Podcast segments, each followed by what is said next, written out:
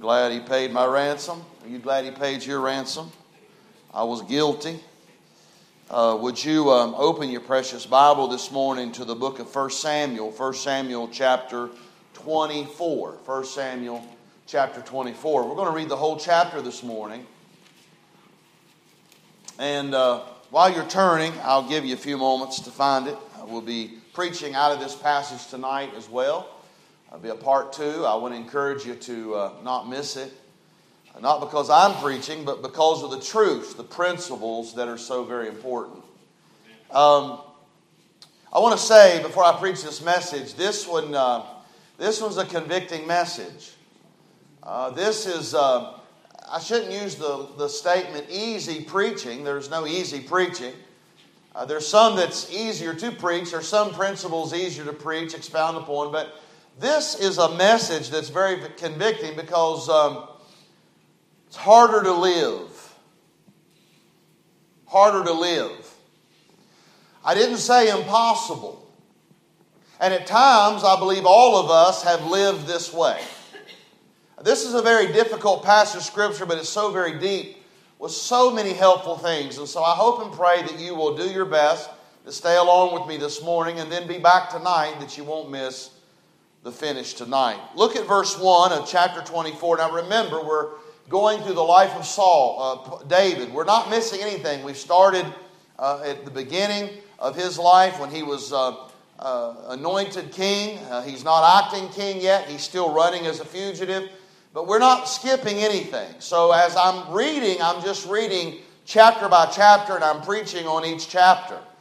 Particularly this morning and tonight, I'm going to preach on this whole chapter. Should be able to complete it tonight. And so next week we're going to look in 1 Samuel chapter 25. So I want you to understand something. When you preach through a book, you're not skipping. And this is very important because I want everybody to understand. If someone, because by the way, I've done it before. I've been where you've sat and I've, I've had two pastors myself that I came every Sunday and sat and heard him. And I thought, man, that man's reading my mail. Man, he's getting a little crosshaired there on me. Listen, when you preach series and just go through a book, you're not picking and choosing anything. You're just preaching as it comes. Somebody say amen. I think that's helpful. I hope all of you understand that. That's helpful to me because then you don't have to pick and choose what to preach. You're just going right through the book and you're giving it as God gives it. And we're going through the life of David. Let's look at verse 1. Chapter 24, 1 Samuel. And it came to pass when Saul was returned from following the Philistines, that it was told him, saying, Behold, David is in the wilderness of En Gedi. Then Saul took 3,000 chosen men out of Israel and went to seek David and his men upon the rocks of the wild goats. Now remember, King Saul is after David because he became jealous of him. Because he killed Goliath the women and all the people started singing praises to David. And by the way, we preached a whole message on the danger of jealousy. And we see that this man is consumed with killing David. Now, David has already been anointed king, but yet he's, not, his time is not yet. So he's running like a fugitive. So I want you to understand David's running for his life. So when Saul, the king, gathers up these thousands of men, they're going to kill him. By the way, David has only 400 men with him, so he's quite outnumbered. Look at verse 3. And he came to the sheepcotes, by the way, where was a cave. And Saul went in to cover his feet. And David and his men remained in the sides of the cave. And the men of David said unto him, Behold, the day of which the Lord said unto thee, said unto thee Behold, I will deliver thine enemy into thine hand, that thou mayest do to him as it shall seem good unto thee. Then David arose and cut off the skirt of Saul's robe privily. And it came to pass afterward that David's heart smote him because he had cut off Saul's skirt. And he said unto his men, The Lord forbid that I should do this thing unto my master. The Lord's anointed to stretch forth mine hand against him, seeing he is the anointed of the Lord. So David stayed his servants with these words and suffered them not, not to rise against Saul. But Saul rose up out of the cave and went on his way. This is amazing to me. David also arose afterward and went out of the cave and cried after Saul, saying, My Lord, the king. And when Saul looked behind him, David stooped with his face to the earth and bowed himself.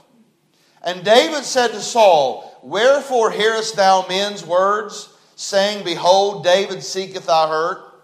Behold, this day thine eyes have seen how that the Lord had delivered thee today into mine hand in the cave.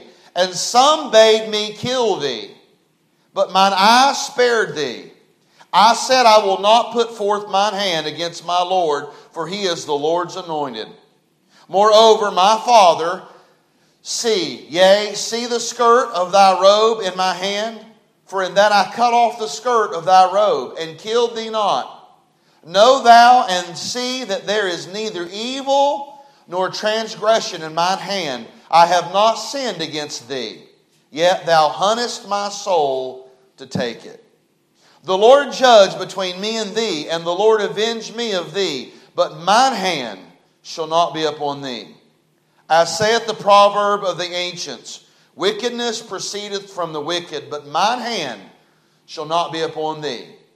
After whom is the king of Israel come out? After whom dost thou pursue? After a dead dog, after a flea? I mean, David basically calls himself a dead dog. He said, You're chasing after a flea. The Lord, therefore, be judge and judge between me and thee, and see and plead my cause, and deliver me out of thine hand. And it came to pass, when David had made an end of speaking these words unto Saul, that Saul said, Is this thy voice, my son David? And Saul lifted up his voice and wept. And he said to David, Thou art more righteous than I, for thou hast rewarded me good, whereas I have rewarded thee evil. And thou hast showed this day how that thou hast dealt well with me. For as much as when the Lord hath delivered me into thine hand, thou killest me not. For if a man find his enemy, Will he let him go well away? Wherefore the Lord reward thee good for that thou hast done unto me this day. And now, behold, I know well that thou shalt surely be king, and that the kingdom of Israel shall be established in thine hand. Swear now, therefore, unto me by the Lord that thou wilt not cut off my seed after me, and that thou wilt not destroy my name out of the father's out of my father's house. And David sware unto Saul, and Saul went home. But David and his men got them up into the hold. Heavenly Father, I pray you'll help us. Bless your word. We ask it in Jesus' name. Amen. So many things comes to my heart as I read that passage. The first thing that I must say to you as I read that passage is wow. That's my first inkling is wow. You say, Pastor, why do you say wow? What an event. The second thing I think of is after I read this, it gives me another reason why I know God chose David as a king. This is not something you find very often. Certainly, you don't find it in the world, but even sadly today, you don't find it much amongst Christian people. Then the last thing that got me a little overwhelmed is there at the end, Saul knew that one day David was going to be king.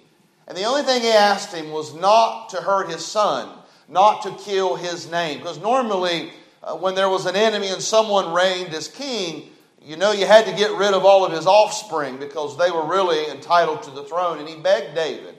And I love that David swore to him. And by the way, that reminded me, and we'll look at it years, we'll look at it years later he did so in such a way. Do you remember a man by the name of Mephibosheth? He not only did not wipe out the name of Saul, but he brought Mephibosheth in to the table of the king. And that's a beautiful picture of although we were enemies with God, the great king brought us to his table. Amen. And so when we think about this passage of scripture, the really the thing that brings to mind is wow, I know now one of the reasons why David was chosen by God, a man after his own heart, to be the next king. I know. Now let's look at the setting. The setting here of this passage of scripture is we know that previous in the chapter before, uh, Saul was going to Keilah to kill David. But because the Philistines had invaded Israel, Saul had to leave and go and fight the Philistines because they had, they had uh, invaded his country. God had brought David out of Saul's hand again. So, so David fled and went to En Gedi. Now, En Gedi is known uh, really for place of the rocks. It's mentioned here, but En Gedi is a place where really only the goats could travel. It was such steep terrain uh, that only the goats, the mountain goats, could climb upon these rocks. So obviously, David was going to this place to be able to hide and to be able to have a fortress against Saul because he knew that Saul would come back after him. So he went and ran, he and his men, to En Gedi. And the Bible says that Saul realized that he was there. So he grounded up these thousands of men to go and to find David. And lo and behold, here's what's amazing. When he got to En Gedi, Saul and his men was closer than what he thought. Now, I'm not trying to be gross here this morning, but the Bible's very clear. Most of you might understand this, you might not. You say, why in the world did Saul have to stop and go into this cave? Well, the Bible used the word, he covered his feet. Can I say that as a polite way that he had to use the restroom? So now he is in this cave using the restroom, and by the way, he's not aware of it, but the very one that he seeks to kill is standing there, feet from him in a very precarious moment, to be quite honest with you. His guard was down. He had no idea, and he was in a very good place of where someone could take his life. And so, by the way, the Bible says that David's men said, Look, there's your enemy. God has delivered him under your hand. It could have been very easily that David walked up behind him in the dark and stuck a sword in him, and no one would have ever known it. He would have known what hit him. So we understand the setting here. And we understand he had his enemy right in his grasp. Here's the struggle. What should David do? I don't know about you, but I know what most people would have done, especially with the counsel that he got from his men and said, Hey, God's brought this man right into your right into your grasp. Here he is, take his life. Most people would have said, Yeah, this is God's will. I'm gonna kill him. All my problems will be over. I won't have to run like an animal anymore. He's a sworn enemy of mine. I'm going to kill him. Do you know that Psalm 42 kind of instructs us, uh, or Psalm 142 kind of instructs us what David was struggling with in those moments as he tiptoed from the back of that cave up to the front of that cave? His boys, his men was saying, David, kill him. Right there he is. And so the Bible says he rose up do you know what he was thinking? I'm glad you asked. I, you won't have to turn there, but I'm going to turn there. I'm going to read in Psalm 142, and you're going to find out what's going on in David's heart and in his mind during this time. Psalm 142, verse 1 says this I cried unto the Lord with my voice. With my voice unto the Lord did I make my supplication. I poured out my complaint before him. I showed before him my trouble when my spirit was overwhelmed within me. Then thou knewest my path. In the way wherein I walked have they privily laid a snare for me. I looked on my right hand, behold, but there was no man that would know me. Refuge failed me. No man cared for my soul. So I cried unto the Lord. And I said, Thou art my refuge and my portion in the land of the living. Attend unto my cry, for I am brought very low. Deliver me from my persecutors, for they are stronger than I. Bring my soul out of prison, that I may praise thy name. The righteous shall compass me about, for thou shalt deal bountifully with me. Now, as I read this passage of scripture, and we know that this is when he was in the cave, this is between the time that his men has told him to kill him, and he's deciding, what should I do? Can I say the cry that we see here in Psalm 142 reveals to us that he was in a deep place of desperation. His cry is squeezed from a pressure and a moment like many of us get into as well, especially when we have to deal with people. What should he do? The advice of the men is telling him, kill him, but as he's tiptoeing up there to Saul, he's starting to call upon the Lord and say, Lord, what should I do? He's in a moment that he really is trying to seek, what should I do here? By the way, if you've lived long at all, you've been in that same place many times. We're tempted to do what's easy to do. We're tempted to do what his men said to do. And by the way, it even looked like it was the will of God because right there he is. So David's struggling in this moment. He's tempted to do what his men advise him to do, but he's not comfortable without carrying out that advice. Now, again, the emotions receive more color in verse 1. He says, I poured out my complaint before the Lord. That word poured out is like someone stabbing you with a sword and the blood gushing out. It can't be helped. And he's saying, Lord, I'm walking towards this man and I don't know what I'm going to do. And by the way, yeah, there's David's turmoil in his heart is so very evident here as he considers the evidence of his men, his feelings and struggles are just gushing out. He can't help. By the way, when we deal with people many times and have to make decisions in relationships and life, dealing with hostile people, dealing with people that don't like us, dealing with enemies, how should we handle them? See, so many conflicting emotions, so much distress. He that he has to make a decision on what does he have to do. See, in life, we encounter so many moments too, just like this. And we understand the pressure gets too much and we've got to make decisions. And by the way, we all understand what a struggling relationship is. We all understand that David's struggle in this cave is important to us. Why? Because the Holy Spirit has included the psalmist's struggles in Scripture that we might be aided in our moments of struggles as well. So think about this. We need to notice what David did here. Now, again, this is where it's easy to notice, hard to live. And I'm going to say to you this morning your pastor's not always chose to live like David has lived dealing with an enemy or dealing with someone that's hostile or dealing with someone that's hard to deal with. I cannot say to you this morning that I've handled every person like David, but I want you to know something we should. See, these turbulent emotions, the pressure was on uh, to kill the king, but deep inside, David knew that it was not the right thing to do. So, what did he do? He turned to God for help. He said, Lord, I need your help. I'm struggling here. I'm dealing with all these emotions. I'm dealing, this man's trying to kill me. He's a difficult person. He's hostile towards me. He doesn't like me, Lord. What should I do? Have you delivered him into my hand? The boys think that I should. They think that you delivered him into his hand, but there's something not right. And boy, he was struggling in his heart. So I want to say the encouragement in the midst of our struggles can be helped because we see something that David did here. We can follow the example of David that's so long ago. Now think about it. Most of us, and most people even right now, and of course all of the world would say David was crazy he should have killed Saul. Yes, God delivered him right into his hand. His men even advised him, there your enemy is. God's given him into your hand. So let me just say quickly application. Sometimes not all good advice is the right advice. By the way, here's the point. You better be in tune with God yourself.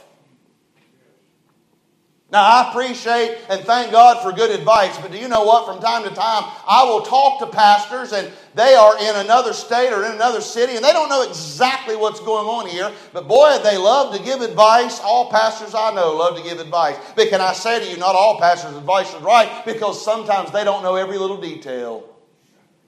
But I'm going to tell you what trumps all of that. You better be in tune with God to know what to do.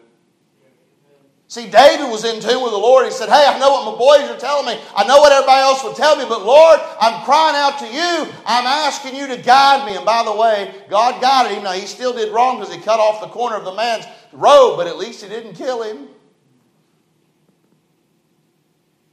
This is one of the moments why I know that God said he's a man after God's own heart. Why? In this position, he dealt with a difficult person, and the way he dealt with him was just like God would have dealt with him. Now, here's one of the many reasons that I know that David was a man after God's own heart. Remember in 1 Samuel chapter 13, verse 14, but now thy kingdom shall not continue. The Lord hath sought him a man after his own heart, and the Lord hath commanded him to be captain over his people, because thou hast not kept the, uh, that which the Lord commanded thee. He was speaking of David. Notice in Acts in the New Testament, chapter 13, of the testimony to David. And when he had removed him, Saul, he raised up in them David to be their king. to whom also he gave testimony. The Lord gave testimony about David and said, I have found David, the son of Jesse, a man after mine own heart, which shall fulfill all my will. Here's the message this morning a man after God's own heart. You say, Pastor, how do you know? Because he dealt with this, he dealt with this enemy, this hostile person, just like Jesus would. As a reporter was interviewing a man on his 100th birthday, the reporter asked him, he said, What are you most proud of? He said, Well, I don't have an enemy in the world. He said, Wow, that's quite an achievement, said the reporter. He said, Yep. He said, I've outlived every last one of them. Not many of us go through life without collecting an enemy or two. You try your best to get along with people, but some people are just so cantankerous. It's never us, right? It's never us, it's always the other person. They just won't cooperate with us, they just won't get along with us. It's amazing. Sometimes we never think we're the trouble. It's amazing from time to time I'll run into people and they've been to every church in the country and it's amazing. They'll talk and say, Well, I didn't stay there. Why not? Well, so and so. And I've often noticed normally the person's that's the problem that's left the church so many times. Normally. But see, we don't like to admit that. And, and I wish I could say to you this morning that I have treated every enemy of, mine like David did his. I, wish I could say to you that in every moment of my life I have dealt with a difficult person just like David, but I would be lying to you this morning. Now, I will say this there have been times I, I, I thought as I was preparing for this message, several years ago, there was a man downstairs in this building, and I'm telling you right now, we were having a prime timer meeting, and I don't know what got into this fella. He had been stewing on something, and I mean, as soon as I got done with that meeting, I walked down in the hall, and I mean, this guy come out there, and I mean, he let me have it. I mean, let me have it, boy. And he said he was leaving the church, and he shoved the key in my hand, and I'm sitting there with my mouth gaped open. Plus, I'm trying to patch up my wounds and all my cuts. And boy, I went home that day and I struggled with it. I was like, man, that, and he said so many things that was so inaccurate. Went home, boy, I settled in on that thing all day, all night, and I said, you know what? I'm going to do. Now, I'm not always responding this way, but I'm going to tell y'all right now. That next day, y'all know what I did? I got my dander up. I said, I'm calling. And I called this sir and I said, Sir, I just want you to know. boy, he was ready, boy. He was ready. He wasn't expecting me to call. And I said, Brother, I just want you to know something. I said, I just want to talk to you and let you know. I don't know what went down yesterday, and I don't think it's best for you to stay here with all that you said. But I want you to know something, sir. Me and you're going to be together in heaven. And I love you. And I thank God for everything you did while you was here. And I would hope to think if we ever got to a funeral or we met each other in Walmart, we could at least speak. Why? Because we're going to be in heaven together. Do you know what that man did? He didn't know what to do. He was like, uh, uh, uh, uh uh uh he didn't know. You know why he didn't? He was ready for a fight. Now, I'm going to be honest with you, I can't say that I've never always not fought. I've had some, I wish I could tell you, yeah, your pastor handles every situation like that. But I don't, and I haven't. But that one I'm glad I did. And you know what? Seen him not long ago in Walmart, and guess what? Hey, brother, good to see you. Hey, good to see you. Now, I wish I could say to you this morning that I've handled every enemy, every issue that way. I wish I could tell you that, but it's difficult. I didn't say it was impossible. And I think this morning that we need to be a man and a woman after God's own heart. And look, some people even look, oh, I'll tell you right now, David's a weakling for acting like this. No, David was a man to treat Saul this way. He was a spiritual man. Yes, he did not go with every advice that his buddies told him to do. But he says, No, there's something greater. I'm in tune with the Lord. I'm a man after his own heart. What would the Lord do? And I'm glad that when I was at an enmity with God, he loved me anyway. So let's just look. So, how should we deal with enemies? How should we, as Christians, deal with difficult people? How should we deal with hostile people?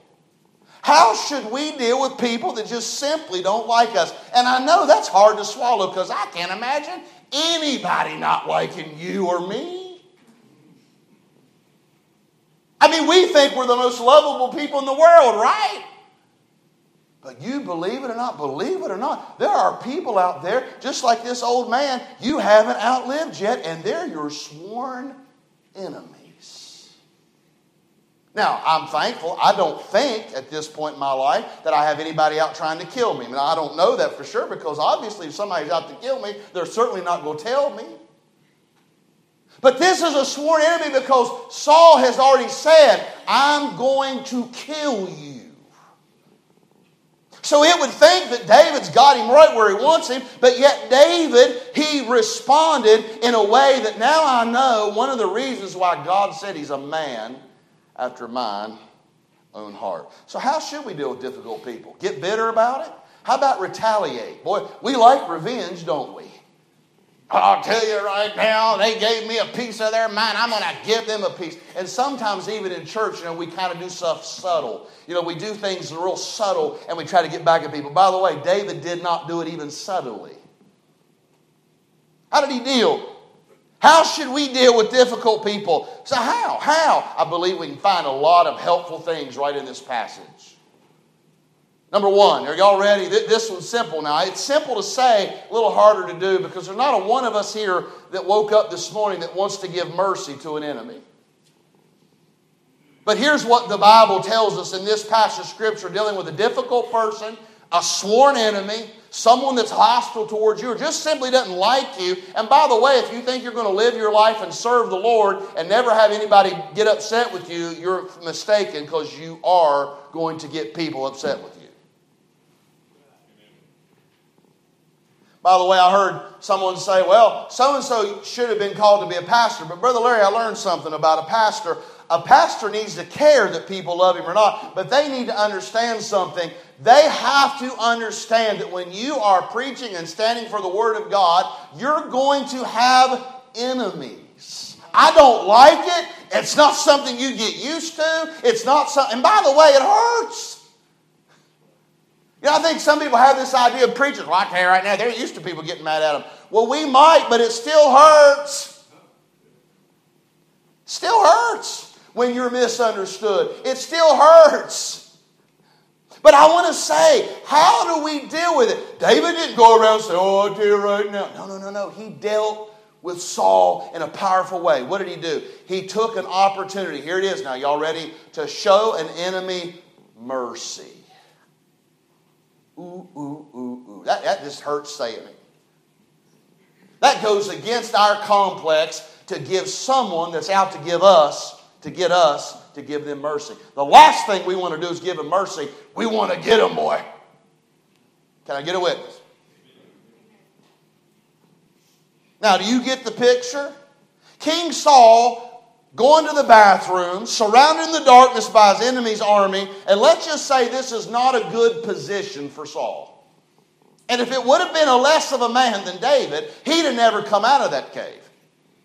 David's men seen a perfect chance to solve the problem. They understood. And so David creeps up to Saul, who is totally unaware that he's there. And David takes out his knife, and no doubt he's contemplating what to do with it. And the Bible says that he cut off the remnant, a little corner, and he raised it, and he cuts off a corner of Saul's robe. Now, wait a minute. When he got back, David's men said, That's not quite what we were thinking about. David, we needed you to kill him, and we won't have to run and hide with you anymore.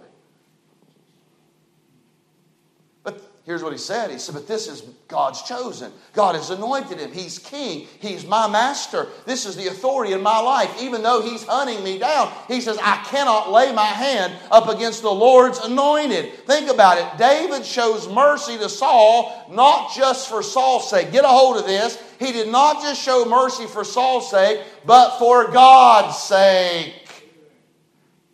It's still hard, but it's better. The motive should always be right. You say, Pastor, how should you, why should you forgive somebody? And by the way, we always struggle with this. You say, well, they just didn't tell me sorry right. Well, you're not supposed to thank them or forgive them because they said it right or wrong. You're to forgive them for God's sake. He forgave you. He forgave me. So if He's forgiven me, I should forgive somebody else. Or how many y'all glad this morning God showed you mercy? No, but that just shows the difference between a man after God's own heart and a man who has turned his back on God. Saul said, Hey, you did better than I would have. He said, I'd have killed you. He said, You have given goods for my evil. That just goes to show you the difference between a man that's after God's own heart. See, this is how we should be with enemies. This is how we should treat difficult people. This is how we should deal with people that's out to get us show mercy. I know, I know that's, that's rubbing some of you wrong way right now as I say that. I get it, by the way. It rubs me the wrong way too. Doesn't change the fact that it's right. And by the way, we know it's not impossible because David did it. And by the way, we know it's not impossible to be a man after God's own heart because God said David was a man after his own heart, and he certainly displayed a man after God's own heart in this particular situation. So, this is how we should be with our enemies, our difficult people. When he or she is at their weakest, most vulnerable moment, when they are helpless and unaware, when you have the opportunity to take revenge, to make them pay, what should we do? Show them mercy. Save them, forgive them. Why? This is tough. Give you two quick reasons why. We, I don't like either one of them. I'm just being honest with you. Y'all like honesty? How many of y'all like for your pastor to stand up here and lie to you this morning and say, oh, your pastor never struggles with any of this stuff? Be like I am. Don't worry about, but look, I'd be lying to you. I'm human too. I have blood that pumps through my veins. David had blood that pumped through his vein. He was a sinner. But I want you to know something. We make conscious decisions to do the right thing or to do the wrong thing. Here's what we've learned to do. I tell you right now, if they didn't want that back, they shouldn't have done it. We have, I've heard so many good spiritual excuses from Christians, I'm sick of hearing them. We like, well, I'll tell you right now, here's why I did it. Well, wait a minute. David didn't do it, and the reason why, number one, G- Jesus commands us to. Jesus commands us to forgive our enemies, to work with our enemies as far as not working with them. And, and by the way, I want you to know something. That's why it's important that you come back tonight, because if you're not careful, you're going to think, oh, Pastor just says all of our enemies, we're just supposed to lay down and let them run all over us. David didn't do that. And by the way, we know that this was short lived. Saul didn't, mean what, Saul didn't mean what he says. But David was wise enough, he didn't jump down and say, All right, now, buddy, and put his arm around. The Bible said he went back to hide. Saul went to the house. In just a very short time, you understand, Saul started hunting him again. But it still did not change the fact David did the right thing. But he was wise about it. You say, Oh, I'll tell you what, that's a sworn enemy. Well, you better be careful putting your arm around him the next day. Be wise, pay attention and watch, and we're going to talk about that later. But I'm talking about when we have people that are hostile, when we have people that are an enemy, we have somebody that's out to get us. The Bible says we're to show them mercy. Why? Luke 6 27 says this, but I say unto you, which hear, love your enemies.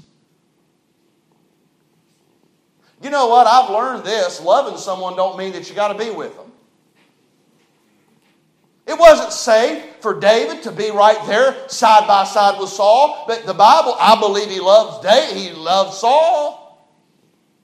He commands us to love our enemies. Here's what the Bible says do good to them which hate you. Boy, that's tough. It's hard for us to even speak to them. I'm going to be honest with you. I run into people at Walmart. Here's what's amazing to me. They've come up in our church. Some of them's even rode on our buses for years for years. Hug on us, love on us. Get, they get out, and man, I see them at Walmart, and they're like, here's what they do. Y'all ready? They act like they don't see you. You say, well, how you speak? You know what? I make them speak. I make them. Why? Because that's showing them mercy, saying, hey, listen, and by the way, you say, Pastor, is that easy for you to do? No, it's just as easy as it is for you. I have to make myself do it. That's showing mercy. Jesus commanded us to do good to them that hate you, bless them that curse you, and pray for them which de- deceitfully use you. That's tough preaching, man. But Jesus commanded us to be that way. Quickly, can I just say two reasons? Number one, Jesus commands you to love your enemies, to do good to the ones that don't like you. That's tough, but it's possible. Number two, when you show mercy to your enemies, you are most like your heavenly Father. Did y'all notice in my prayer earlier today? Do y'all know Jesus did not die for a friend? I was not his friend. You weren't his friend. The Bible says that while we were yet sinners, Christ died for us. You know what that means? We were enemies of God. He didn't die for his friend. By the way, who wouldn't die for their children, but who would die for an enemy? God gave his own son for me. When you show mercy to your enemies, you're most like your Heavenly Father. How many of you are a Christian? Y'all know what it means to be a Christian? It's to be Christ like. God help us. I don't see much of this in churches anymore. Here's what I say right there, right now, I'm going to get them. I'm going to tell you right now, I'm going to get them. Luke chapter 6, verse 32, look at this. For if you love them which love you, what thank have you? In other words, if you love somebody that loves you back, that don't take no work. Lost people know how to do that. But what thank have ye? For sinners also love those that love them. And if you do good to them, which do good to you, in other words, if you scratch their back because they scratch your back, that's nothing new. There's no power in that. Verse 34 And if you lend to them of whom you hope to receive, what thank have you? For sinners also lend to sinners to receive as much again. But love ye your enemies and do good and lend, hoping for nothing again. Boy, that's tough, man. And your reward shall be great, and ye shall be the children of the highest, for he is kind unto the unthankful and to the evil. Be ye therefore merciful, as your Father also is merciful. Who won this battle? David did. Oh, no, he lost. He had the enemy right there. No, I'm going to tell you why he won because he obeyed God. He did what God wanted him to do. He did not violate his conscience. Hey, he certainly was following God's heart, not his or other people's. You know what I'm afraid most Christians do? They're following somebody else's stuff.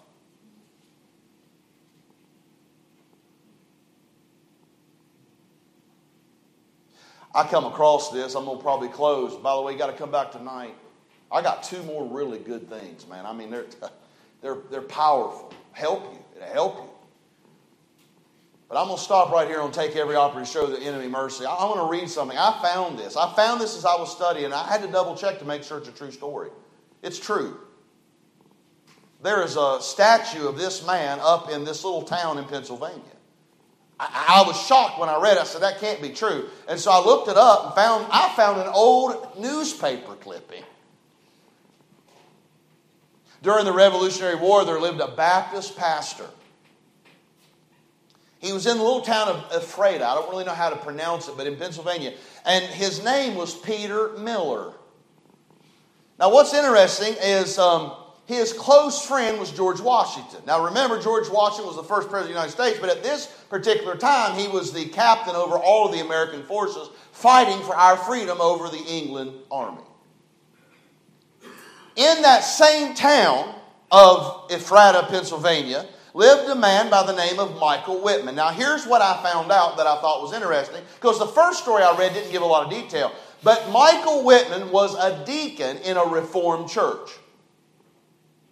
I, thought that interesting. And Mr. Miller, the pastor, had been a member of that church, this Reformed church in Pennsylvania. Well, Mr. Miller left that church and became a Baptist preacher, and this man, Michael Whitman, swore him off as a sworn enemy. I thought it was interesting because, like I said, the first one I read, I was like, why did this guy? They paint him like he was some mean, evil man. Michael Whitman wasn't. He was a deacon in a church that got mad at this pastor and he did everything. He even, I read one account where this man struck this pastor and fought with him and busted his mouth, gave him a black eye, and I mean physically fought with him.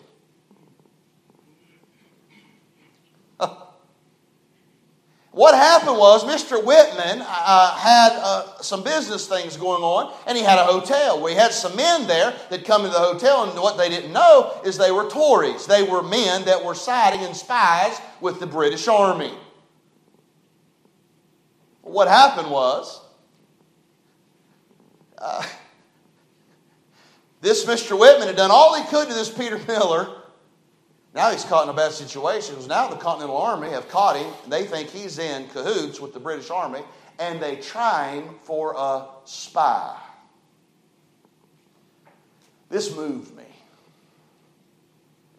Michael Whitman was caught in a plot against the colonial army and was arrested and sentenced to death. When the old preacher heard about Whitman's arrest, he started out on foot and walked 70 miles to Philadelphia to plead for this man's life. His friend George Washington looked at him and says, No, Peter, I cannot grant you the life of your friend. And Mr. Miller, the preacher, said, He's not my friend. He's the bitterest enemy I have. And Washington cried and said, What? You walked 70 miles to save this man's life, and he's your enemy. George Washington said, That puts the matter in a different light. I will grant you the pardon. And he did. Peter Miller took Michael Whitman home. Guess what? They came best of friends.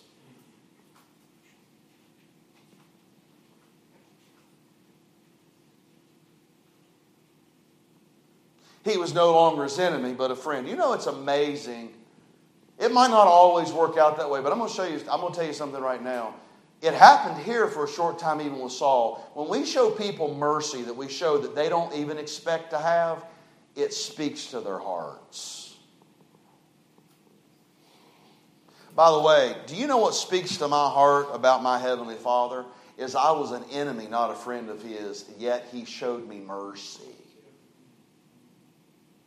That amazes me because I know what it feels like to not be liked. I know what it feels like to be picked apart. I know what it feels like for somebody just simply not like you. By the way, it hurts. By the way, it hurts God too. But yet, through all of that,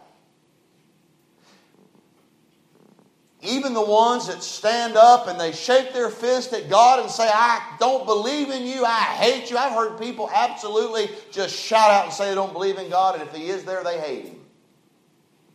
You know what's amazing to me? He died for people like that. And this is a beautiful picture. Mr. Miller Mr. Whitman is exactly what Jesus did for us. While I was an enemy, He died for me anyhow. When I didn't have him on my mind, he had me on his mind. When I wasn't faithful to him, he's always faithful to me. I'm glad that he's a friend that's sticking closer to a brother. I'm glad that he showed me mercy. You think about that the next time you get ready to get on somebody. You think about that the next time someone in church just rubs you the wrong way. You think about that the next time your family member might not do what you think they ought to do or say. You think about that when God showed you mercy. Look, you know what people need to see? They need to see Christians act like Christians. I'm going to be honest with you. I can't differentiate between the two most of the time now. And I just will say, most people you talk to, they give you every excuse to do the wrong thing. Well, the Bible doesn't say that. Well, there's some things that the Bible don't say that common sense tells you.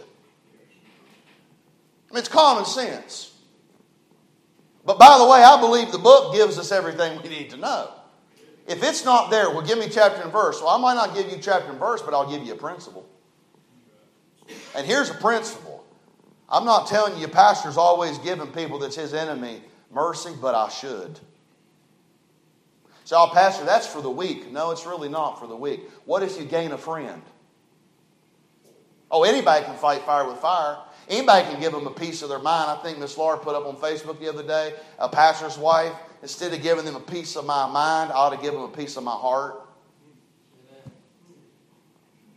Instead of giving them a piece of my mind, let's give them a piece of my heart. You know what? There wouldn't be no church splits if everybody gave them a piece of their heart, not a piece of their mind.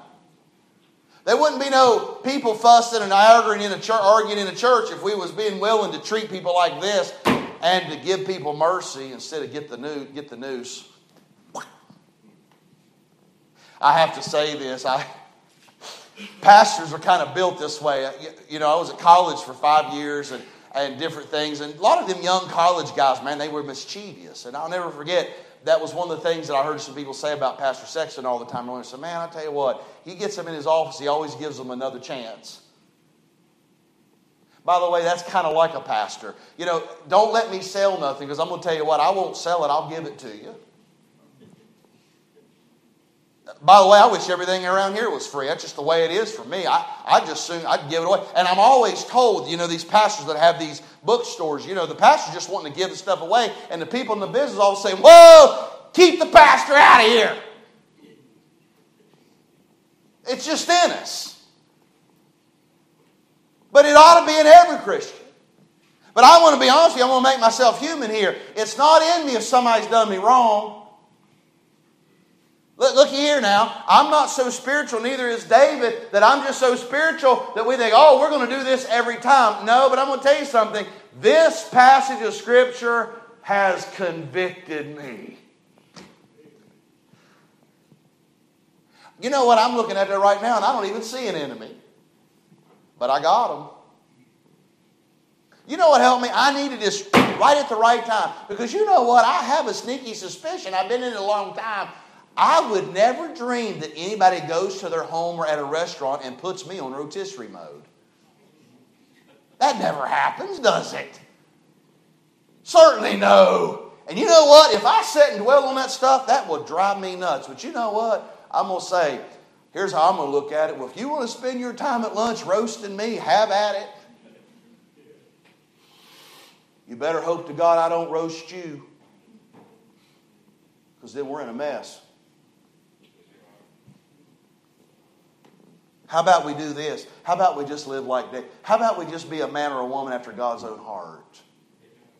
And how about we show mercy? Why? Because God showed us mercy. How many of y'all thankful God showed you mercy? Now let's not let this just, oh, that's that's Pastor, that's convicting, and boy, that's helpful, but I'm gonna walk out this door and I'm gonna I'm gonna do fine till somebody crosses me. No, you ought to just do this even if somebody crosses you.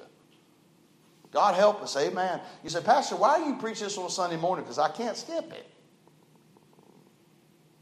But I'm going to tell you right now if you can't see the Lord Jesus in this, you can't see Him. The reason we ought to treat our enemies like this is because it's how God treated us.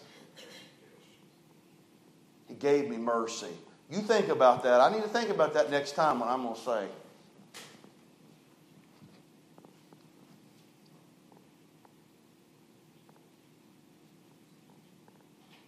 That'd get them. And you know, there's so many cowards today, they get on Facebook and do it on Facebook. And they don't even have enough man or woman about them to at least talk to somebody like the Bible says face to face. They throw this stuff out, cause a big war. Look here. People that's following God after God's own heart, they, they are a million miles from that stuff. They're going to show mercy. Amen. Now, y'all going to say, Pastor, you go practice what you preach. Wait till I get the next bad text. Y'all know what I'm going to do? Y'all ready? Here's what I'm going to do. And I'm going to tell y'all before God, I'm going to make my wife help me keep this promise. I'm going to say, I love you too. God bless you. I'm going to be praying for you. Now, let me ask y'all a question. You think anybody's going to fight after that? The Bible does say a soft answer turneth away Y'all think God's word works? Works. How in the world can someone keep being an enemy and say, I love you, brother? I love you, ma'am. God bless you. I'm sorry you feel that way, but you know what? I love you. I'm sorry that I failed you. I, hey, look, David, and we're going to talk about the communication part tonight. It's powerful. God help us to deal with people like this. Amen? Amen. Why? God showed us mercy. We ought to show others mercy. Let's stand to our feet. How many of you this morning are glad? You're glad. How many of you know you was an enemy with God? But how many of you glad that He loved you and saved you anyhow? Now, with head bowed and eyes closed this morning, you say, Pastor, this is tough preaching. I know it is. I know it is. Tough, tough stuff. But God help us. He can help us. But as I close and give the application, you say, Pastor Mark, I'm here this morning and I don't know for sure if I die, I'm going to heaven. I, I know that Jesus died for me, but I don't know if I've ever trusted Him as my personal Savior. Listen, take care of it today. Take care of it today. We're going to play just a quick invitation. Would you come? You say, Pastor Mark, that's me. I don't know for sure if I die, I'm going to heaven. But boy, the Lord's speaking to my heart.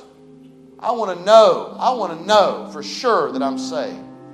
I'm glad that He loved me even though I was an enemy. He gave me mercy.